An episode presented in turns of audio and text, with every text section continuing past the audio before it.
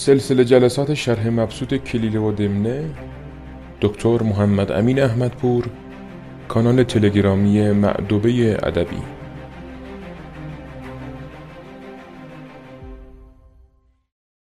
به نام خدا با سلام امیدوارم که حال شما دوستان خوب باشه. اما ادامه کلیله و دمنه و باب دوستی کبوتر و زاغ و موش و باخه و آهو. رسیدیم به صفحه 183 و در جایی بودیم که کماکان گفتگو برقرار بود بین زاغ از یک سو و موش و باخه و وقتی که موش قصهش رو تعریف کرد و باخه یا لاک پشت با خوش روی کرد زاغ هم شادمان شد و از اخلاق خوش لاک پشت تعریف کرد و سپس ارباب اهمیت دوستی و اینکه معیار شناخت دوست واقعی چیست مقداری سخن گفت. در ادامه این متن هستیم و صفحه چون که عرض کردم 183 بر اساس چاپ مرحوم استاد مینوی و اگر کریمی در سرایت دستگیر او کرام توانند بود. میگه اگر در سر آمدن کنایه از دچار مشکل شدن و زمین خوردن و این هاست. حالا این نوع زمین خوردن زمین خوردن سختیه دیگه. کله بخوری زمین. حالا دستگیری هم معنی کمک کردن از همین معنای مجازی است دیگه. شما کسی رو از زمین بلند کنی؟ پس در سر آمدن مجازن به معنای آسیب دیدن و دچار مشکل شدنه دستگیری هم به معنای کمک کردنه باز در همین معنای مجازی. کرام آدمایی که کریم هستند کمک می‌کنن دیگه. حالا خواسته یک جورایی با لفظ کریم و کرام هم که یک اشتقاق یکسانی دارند از کرم از بخشش بازی کنه و زیباتر می‌کنه کلام رو. چنان که پیل اگر در خلاب بماند اگر در خلاب بماند جز پیلان او را از آنجا بیرون نتوانند آورد. خب خلاب رو قبلا داشتیم. ونی گلاب باطلاق جایی که زمین پر از گلولایی باشد و موجودات رو در خود فرو ببرد. حالا اینا دو تا معنان البته در گل ماندن یا و تلف شدن خب حیوان اگه تو گل بمونه طبعا بر اثر اینکه درنده ممکنه رو بدرد بخورد یا این از گرسنگی بمیره یا مثلا اشعه آفتاب او رو از بین ببره ممکنه بمیره. خب خلاب به همین معنی دیگه معنی مطلق لجنزار هر جایی که موجودی در او گیر بیفته.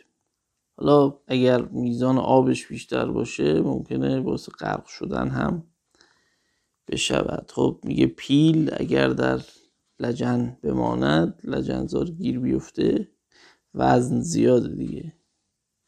مثل مثلا یک حتی امروز تانک که مثلا یک وسیله است برای عبور از مناطق صعب العبور و سخت گذر. اینا ممکنه گاهی گیر بیفتن توی گل. عکس معروف رو شاید دیدید. یه تی پنج و پنج ارتش عراق در ظاهرا خورم شهر گیر افتاده. بنابراین خود گل اگر مقدارش خیلی زیاد باشه هر رونده و هر جنبنده ای رو ممکن است که در اون نگه داره و گیر بیفته.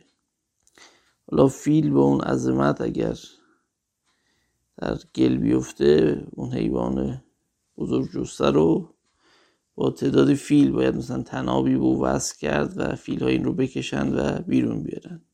پایین استاد مینوی شعری از تاج و دین آبی هم آورده. این مثل سایر است و نیست شگفت گر نویسد به زر خردمندش. پیل چون در وحل فرو ماند وحل یعنی گل دیگه.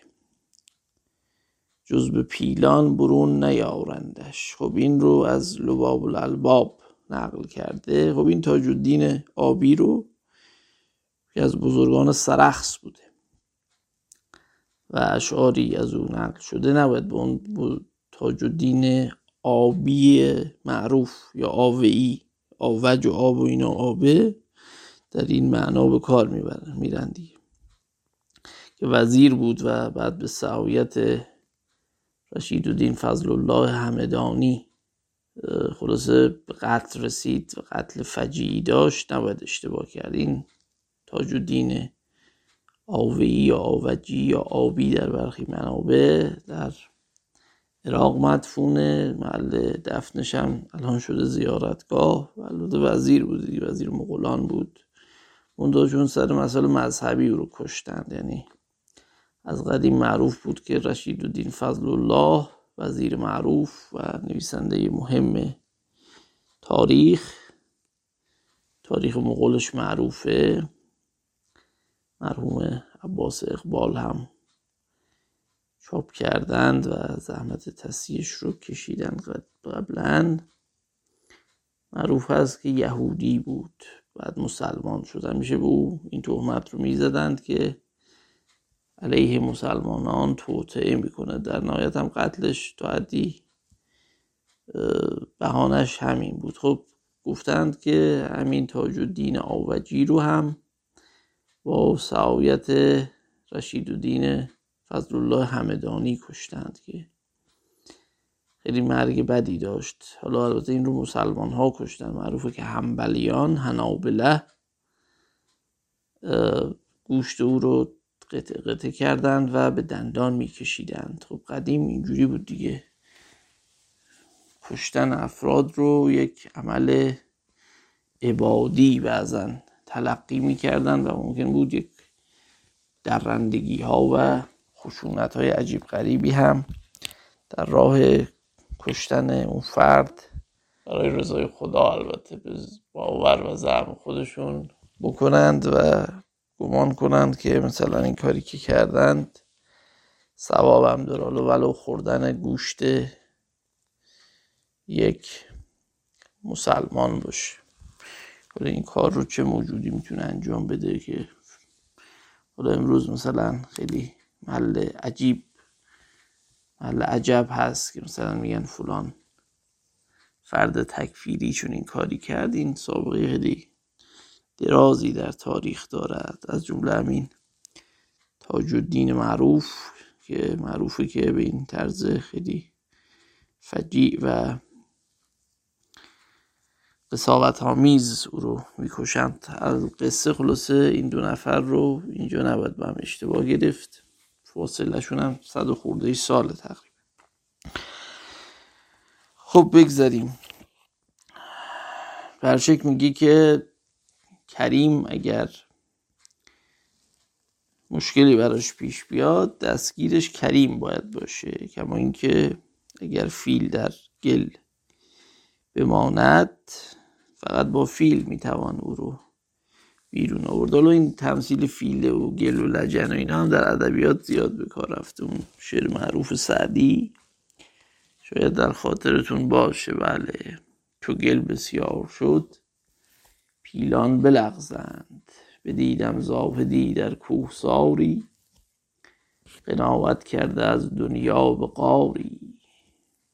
چرا گفتم به شهر اندر نیایی که باری. بند غم از دل گشایی بگفت آنجا پری رویان نغزند. چو گل بسیار شد پیلان بلغزند. فیلم با اون عظمت ممکنه خلاصه خودش رو نتونه کنترل کنه گیر بیفته توی گلولای خب جز پیلان او را از آنجا بیرون نتوانند آورد. و عاقل همیشه در کسب شرف کوشد و ذکر نیکو باقی گذارد. و اگر در آن خطری باید کرد و مثلا سر در باخت پهلو توهی نکند. یادم بزرگ همیشه دنبال شرفه دنبال ذکر نیکوه یادی ازش باقی بمانه. ولو قیمت جانش تمام بشه. سر در باختن یعنی مردن و جان دادن پهلو تهی یا توهی کردن گالا اینم بحثی است که کدومش درسته تهیگ بوده در اصل. معنی میدان رو خالی کردن و تسلیم شدن و این هاست خب اینم بحثی است دیگه که اون آرزویی که تو داری یا جز شخصیت توست یا در واقع جز شخصیت تو نیست. همینجوری از سر تفنن کاری رو انجام میدی. اون انگیزه اون موتیفی که شما زندگی باش می‌کنی چیه؟ خیلی ها یک انگیزه محکم دارن با اون زندگی می‌کنن. البته این در روانشناسی امروز خیلی توصیه نمیشه. به صلاح میگن اینا خیلی اینا میگن اوپی اینا خیلی این پشنشون عشقشون ممکنه برای اونا انرژی تولید کنه اما از طرفی اینها رو بدخلق می‌کنه و خب ممکنه موجودات خطرناکی برای جامعه بشن. میگن انسان بهتره که تک ساحتی و تک بودی نباشه و به چند ناحیت بپردازد. خب و مثلا سر در باخت پهلو توهی نکند یا تهی نکند. برای آنکه باقی را به فانی خریده باشد و اندکی به بسیار فروخته. خب باقی جهان پسین رو می‌گویند دیگه آخرت است که در قرآن هم اومده دیگه انما اندکم ینفت و ما عند الله باق. اون چیزی که نزد خداست. در واقع باقی میماند. و آنجا که نزد شماست. ما عندکم ینفت و ما عند الله باق. در سوره نحله آنچه که نزد شماست. از بین میره یعنی دنیا بالاخره دیر یا زود تموم میشه. اما آن چی که نزد, نزد خداست باقی میماند. به این دلیل از قدیم اسم یکی از اسم خدا رو گفتن باقی هو الباقی باقی. با قاف نواقعین از بقی میاد. به فانی خریده باشد. فانی این دنیاست دیگه. این هم باز تعبیری است که از قرآن گرفته شده. کل من علیها فان.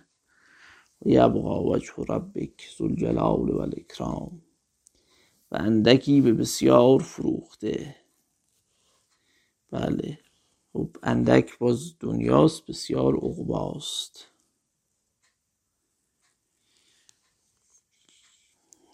دنیا رو بدی آخرت رو بخری کمی رو بدی و زیادی رو بگیری این کار بدی نیست.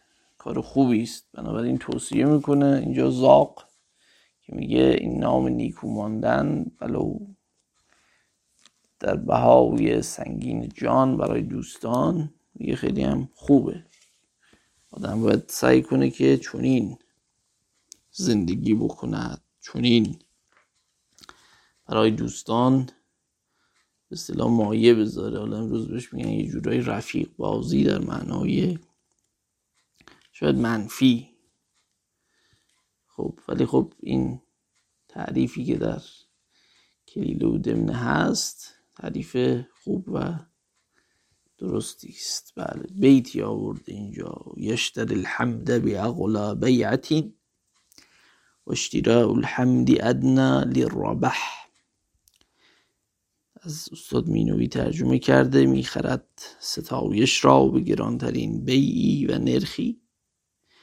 و خریدن ستایش نزدیکتر است به سود کردن. یعنی اون هم دو ستایشی که از اون می‌کنن رو نامی که باید ببره رو با گرانترین قیمت می‌خره و هرچی هم قیمت گران باشد نام نیکو الفنجیدن نام نیکو کسب کردن میارزه. شعرم از اعشاست شعر معروف. ما تعیف اليوم فی الطیر الروح. بله مطلعش اینه خب اینجا لغات عربیش هم اگر خیلی حالا بعضی میگن بیشتر بگو. می‌خوایم بگیم اشترا یعنی خریدن دیگه. ان الله اشترا. در قرآن هم اومد. الحمده مفعول به از نظر نحوی اینجا. کی می‌خرد؟ فاعل هو مستتر شده. حالا در ابیات قبل البته هست فاعل. حالا کار نداریم. اقلا غالی یعنی گران دیگه واقعی. قلوب از همینه یعنی بیش از حد. در چیزی تاکید کردن. قالیه اسم بوی خوشی است. قدیم از ترکیب مثلا مشک و انبر و اینا تولید می‌کردن. خانوما به موها می‌زدن. چون قدیم خیلی امکان استهمام نبود. باید مو رو خوشبو می‌کردی و یعنی بوی عرق دیگران رو متعذی می‌کرد. داستانی هم هست میگن این بوی معروف رو قالیه رو ماویه نامگذاری کرده که وقتی برای او برده بودن قیمتش رو پرسید و گفت قالیه یعنی چه گرانه. این قصه هم گفتن بر شکل. بله. خب. و محسود خلایق آن کس تواند بود که نزدیک او زینهاریان ایمن گشته بسیار یافته شود. و بر در او سایلان شاکر فراوان دیده آوید میگه کسی که آدمایی که پناه جو زیاد دور ورشه پناه داده شده در واقع. این مورد حسد واقع میشه محسود واقع میشه. ای برادر که نه محسود بماند نه حسود قول سعدی. آره محسود یعنی مورد حسد واقع شده دیگه اسم مفعوله. میگه بر در خانش هم اگر گدا زیاد باشه سائل خواهنده زیاد باشه سائل شاکر که شکرگزارم باشه دیگه. میگه این مورد حسد واقع میشه. و هر که در نعمت او محتاجان را شراکت شرکت نباشد. او در زمره توانگران معدود نگردد. میگه کسی که آدم های فقیر رو خلاصه در مال شریک نکنه. اهل کمک و چریتی و اعانه و اینا نباشه. این اصلا جزء توانگران نیست. توانگر دل درویش خود به دست آور. خواجه هم گفته. زمره به معنی گروه و جمع و ایناست زمره توانگران یعنی جمع توانگران. تو قرآن هم به صورت جمع به کار رفته. زمر. اسم سوره است وسیق الذین اتقوا ربهم الى الجنه زمرا. آره زمرا. زمره جمعش میشه. زمر یعنی گروه دیگه جمعیت. آره داستانی هم داره. بگذاریم این زمر. گفتم یاد قصه هم افتادم که حریفش نمی کنیم خب و هر که بلوان که حیات در بدنامی و دشمنایگی خلق گذارد نام او در جمله زندگان بر نیاید. میگه که زندگیش توی بدنامی و دشمنی با مردم باشه انگار اصلا زنده نیست. چه زندگیه به مردم آسیب برسونی دائم در فکر جنگ و خونریزی و این حرفا باشی. زاغ در این سخن بود که از دور آهوی دوان پیدا شد. یه زاغ در همین فکر بود داشتی حرفا رو می‌زد.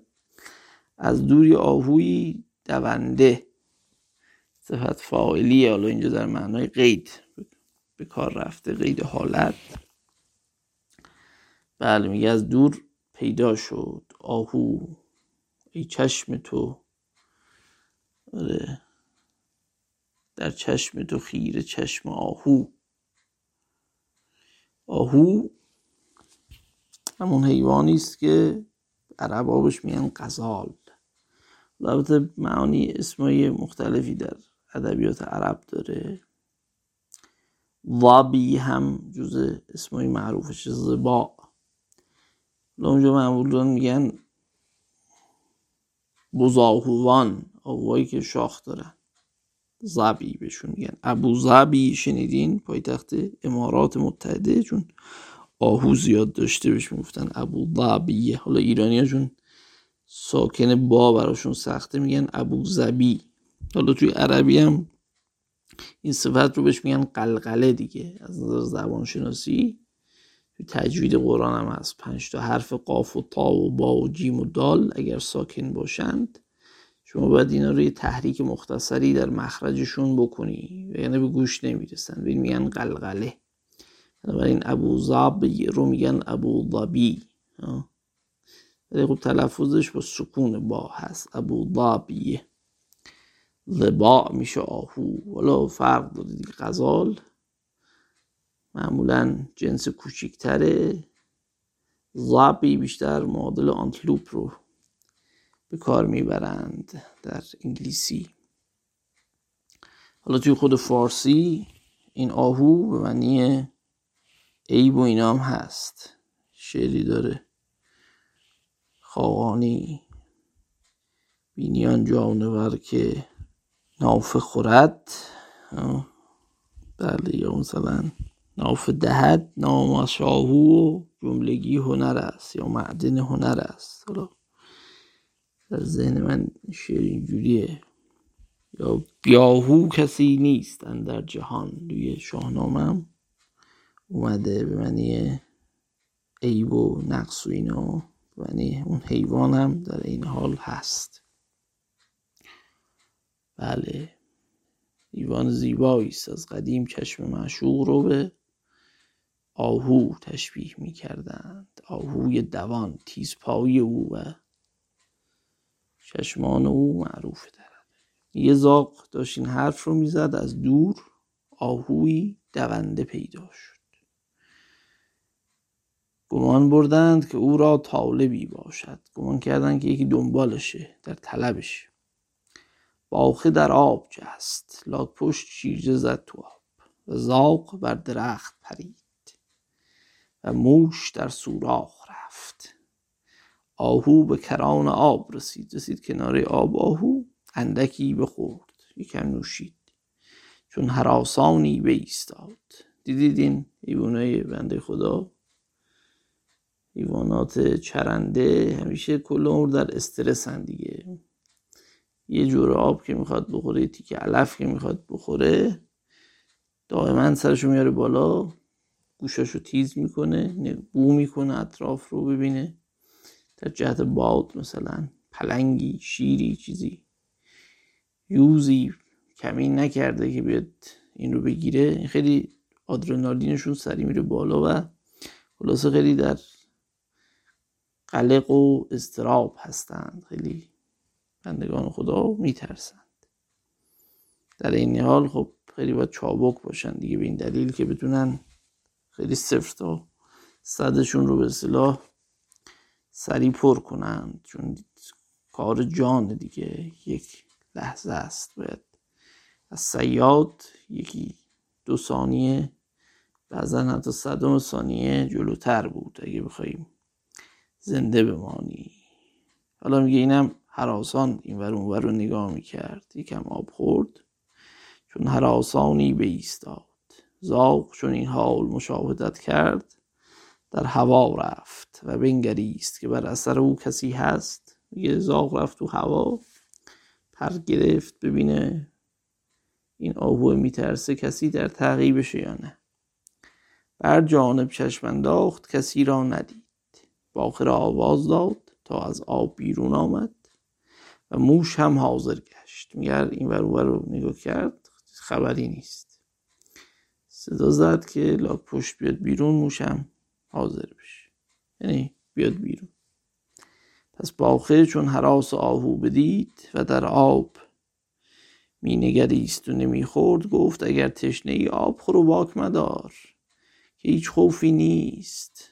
گفت که لاک پشت دید که آهو آب نمی‌خوره گفت بید حول و واهمه خلاصه نه ترس ترسی نیست لا خوف آب بخور. آهو پیشتر رفت. باخ او را ترهیب تمام واجب داشت. میگه خوش آمد بهش گفت لاک پشت. و پرسید که حال چیست و از کجا میآیی؟ گفت من در این صحراها بودمی. و به هر وقت تیراندازان مرا از جانبی به جانبی میراندند. گفت ما هم خلاصه از همین دور برا هستیم.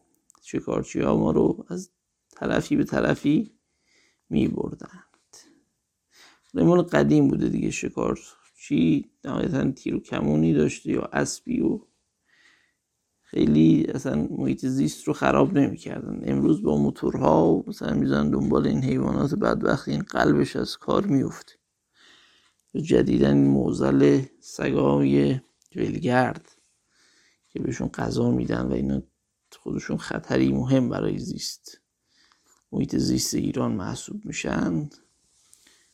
خب اینا همه موزلات مهمی است که جدیدن پدیدار شده. قدیم اینجوری نبود.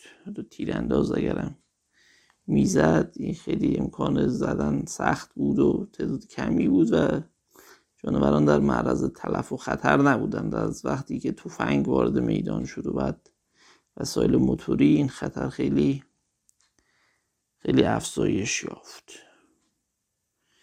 امروز پیری را دیدم. صورت بست که سیاد باشد. میگه امروز یه پیرمردی رو دیدیم. گمان کردیم که شاید شکارچی باشه. اینجا گریختم. میگه آمدم این دور واقع را گفت مترس که در این حوالی سیاد دیده نیامده است.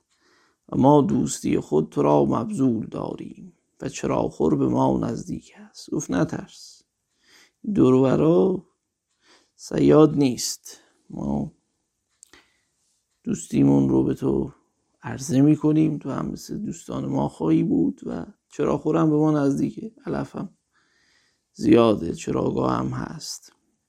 آهو در صحبت ایشان رغبت نمود. میگه آهو هم خوشش اومد با اینا دوست بشه و در آن مرغزار مقام کرد. اونم خلاصه اونجا موند.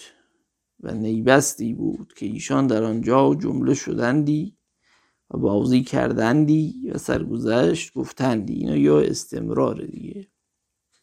از صورتهای قدیمی امروز ما می رو به کار می‌بریم. حالا توی قدیم متون کهن هم بدون می هم با یا صرفا هم هر دو به کار رفته. آره. حالا توی شهرهای مختلف بعضا متفاوته در دورهای مختلف. گفتندی یعنی می‌گفتند. یعنی یک نیزاری بود نیبست جایی که با نی محصور شده باشه. اینا اونجا می‌رفتند. برای هم قصه می‌گفتند. پاتوقشون بود به اصطلاح. آره. روزی زاغ و موش و باخه فراهم آمدند و ساعتی آهو را انتظار نمودند. نیامد. یه روز کنار هم بودند دیدن آهو نیومد. دلنگران شدند. چونان که عادت مشفقانه است تقسم خاطر آورد. یه خیلی ناراحت شدن چون که عادت آدمایی که با هم دوست باشند دچار متقسم خاطر شدند. یعنی پراکنده شدند. خاطرشون مشوش شد. داشتیم اینو قبلا اندیشه بر چیز کشید. خب آدم دلنگرون میشه هزار امروز میگن دلش هزار راه میره دیگه فکرهای مختلف. موش و باغ را گفتند رنجی برگیر و حوالی ما بنگر تا آهو را اثری بینی. گفت یه زحمت بکش. نگاهی بکن ببین اثری از آهو می‌بینی. زاق تتبع کرد میگه جستجو کرد. ببینه خلوص خبری هست یا نه. دید که ای دل آهو گیر افتاده در بند افتاده. حالا تتبع معنی طلب کردن و جستجو است معنی تبعیت کردن هم هست. تو این تیکه هم هر دو معنی می‌خوره. حالا به معنی جستجو بهتره. میگن فلانی آدم متتبعی است یعنی آدم جستجوگری است. آهو را در بند دید بر فور باز آمد. میگه به سرعت اومد فور رو ما امروز میگیم فور بعد ازش فوری ساختیم دیگه یعنی به سرعت. به سرعت برگشت یاران را اعلام داد. این یاران را اون را در معنای حرف اضافه است یعنی به یاران گفت به یاران اعلام داد. چون مفعولی نیست. حالا اینو دیگه بدیهیاتی است. بعضا گفتنشون خالی از فایده ای نیست. زاغ و باخ موش را گفتند که در این حادثه جز به تو امید نتوان داشت که کار از دست ما بگذشت. میگه گفت که خلاصه در این حادثه امیدمون فقط به جنابالیه دیگه کار از دست ما بگذشت. یعنی ای دل غافل. دیگه ما امکان نداریم که این مسئله رو حل بکنیم. دیگه خب کی باید این کار رو بکنه؟ جناب موش. چون موشه بالاخره دندونای تیزی داره و می‌تونه بند رو پاره کنه. می‌تواند خلاصه اون رفیق رو از دام بیاره بیرون. خب اینجا باز مصرعی آورده از شعر فارسی. بله. حالا معلوم هم نیست قابلش کیست. دریاب که از دست تو هم درگذرد. یعنی عجله کن که تو هم ممکنه دیگه اگه شکارچی سر برسه کاری از دستت بر موش به تگ ایستاد میگه با عجله رفت به سرعت رفت و به نزدیک آهو آمد. و گفت ای بزاوزر مشفق چگونه در این ورته افتادی؟ با چندان خرد و کیاست و زکا و فتنت. می‌گفت ای دل غافل چطور با این همه هوش و خرد و گربوزی و زیرکی خلاصه زکا و فتنت و خرد و کیاست یه معنی میده دیگه. چطور گیر افتادی؟ جواب داد که در مقابله تقدیر آسمانی که نه آن را بتوان دید و نه به حیلت هنگام آن را در توان یافت زیرکی چه سود دارد؟ خب این گفت که خلاصه این تقدیر آسمانی بود این شرقی ها خلاصه هر بلایی به سرشون میاد سری میندازن گردن ای روزگار ای روزگار نامه این همینه گفت گفت بلای آسمانی بود دیگه. زیرکی خلاصه سودی ندارد. قضا چون ز فروهشت پر همه. عاقلان کور گردند و کر. بله قضا نازل بشه. زیرکی زاجا و القدر امیل بسر قدر که ظاهر بشه چشم کور خواهد شد. در این میان باخه پرسید آهو را گو با باخه برسید. بله ببخشید چشم منم دچار تروما شده؟ الان با عینک دودی دارم می‌خونم. این خطوط رو به درستی نمی‌بینم آهو را گفت که ای بزازر آمدن تو اینجا بر من دشوارتر. آمدن تو اینجا بر من دشوارتر از این واقع است که اگر سیاد به ما رسد و موش بندهای من بریده باشد به تک با او مسابقت توانم کردن و زاغ بپرد و موش در سوراخ گریزد. و تو نه پای گریز داری و نه دست مقاومت. این تجشم چرا نمودی؟ گفت مرد حسابی آخه حالا اگه سیاده الان برسه چیکار می‌خوای بکنی؟ موشه بندای ما رو پاره کرده باشه. من می‌تونم فرار کنم. آهو سرعتش زیاده دیگه. زاغم پرواز می‌کنه. موشم میره توی سوراخ سنبه قایم میشه. تو میمونی که نه سرعتی داری نه پری داری نه زوری داری. برای این تجشم چرا نمودی؟ درنگ چرا کردی؟ تجشم به معنی رنج کشیدن و تثبت اگر باشه من درنگ کردنه تجشم به معنی رنجی بردن و سختی افتادن و ایناست. این زحمت چرا افتادی به این معنی؟ باخی گفت چگونه نیامدمی و به چه تعبیل توقف روا داشتمی؟ میگه چجور نمی اومدیم خلاصه. اصلا چه امکانی داشت که ما نیاییم؟ وقتی دوستی دچار مشکل شده جوانمردی کجاست؟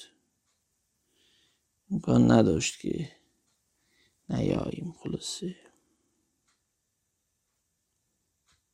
حالا اینجا یه توضیح هم استاد مینوی داده در مورد اینکه پیری مثلا اون سیاده پیر بوده یا چی بوده؟ گفته در نسخ این رو شیخن بوده. بعد گفته مسلم این است که شبه نبوده است. زیرا اقرار او به این کانچه دیده بوده است شبهی بوده منافات دارد با ترس فعلی او. گفته در ترجمه هندی شبه نیست. من حالا تو ترجمه کاری که مرحوم استاد تاها حسین انجام دادن روی کلیلی و دمنه اتفاقا برعکس نظر استاد مینوی شبه اومده. و رأیت الیوم شبها. فاشفقت و یکون قانسا فقبلت ها هنا مزورا. یعنی شبهی دیدم که این البته منافاتی هم با ترس نداریم یه چیزی از دور دیدیم گمان بردیم که سیادی باشه. حالا این ممکنه آدم باشه ممکنه حیوان منظورش باشه. شبه مشکلی نداره. این توضیح رو هم خالی از فایده نبود که عرض کردم. و آن زندگانی آره میگه خلاصه شما که لاک پشتی چرا اومدی؟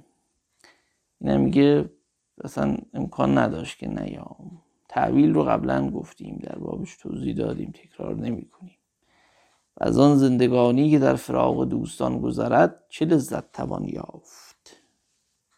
چه لذتی در اون زندگی که دور باشی از دوستات؟ و کدام خردمند آن را وزنی نهاده است؟ و از عمر شمرده چه کسی اصلا ارزشی به دوستی به زندگی دور از دوستان داده. و یکی از معونت بر خورسندی و آرامش نفس در نوایب دیدار برادران است. یکی از چیزایی که می‌تونه کمک کننده باشه انسان خورسند و آرام باشه وقتی نایبه ای برسه حادثه ای برسه نوایب جمع نایبه است. دیدار دوستانه و مفاوضت ایشان در آنچه به صبر و تسلی پیونده میگه با اینا گفتگو کردن مفاوضه کردن که صبر و تسلی بده. تسلی یعنی خرمی بده دیگه الان داریم. آره تسلی دادن تسلیت. تسلیت استعمالش در معنای عزا درست نیست. شما مثلا میگی تسلیت عرض می‌کنه یعنی خوش و خورم باشین مرده بود میگی تعذیت عرض می‌کنه. بله و تسلی پیوندد و فراغ و رهایش را متضمن باشد. یه رها شدن و آرامش رو همین دیدار دوستان تضمین می‌کنه. بله. حالا تو همینجا فعلا کافیه چشم منم. خیلی خوب نمی‌بینه. تو همین اواویل در سخن هجر افتاد حریم دل او غم را مباه گردد. و به صبر و بصیرت نقصان پذیرد. تا همینجا انشالله بماند. اگر عمری بود ادامه متن رو در هفته های آتی پی خواهیم گرفت. امیدوارم که استفاده کافی رو از این جلسه هم برده باشید و از کلیله و دمنه غافل نشید در خانه ها این رو گرامی بدارید بخوانید در جلسات. این رو و نصایح رو استفاده کنید. و سلام.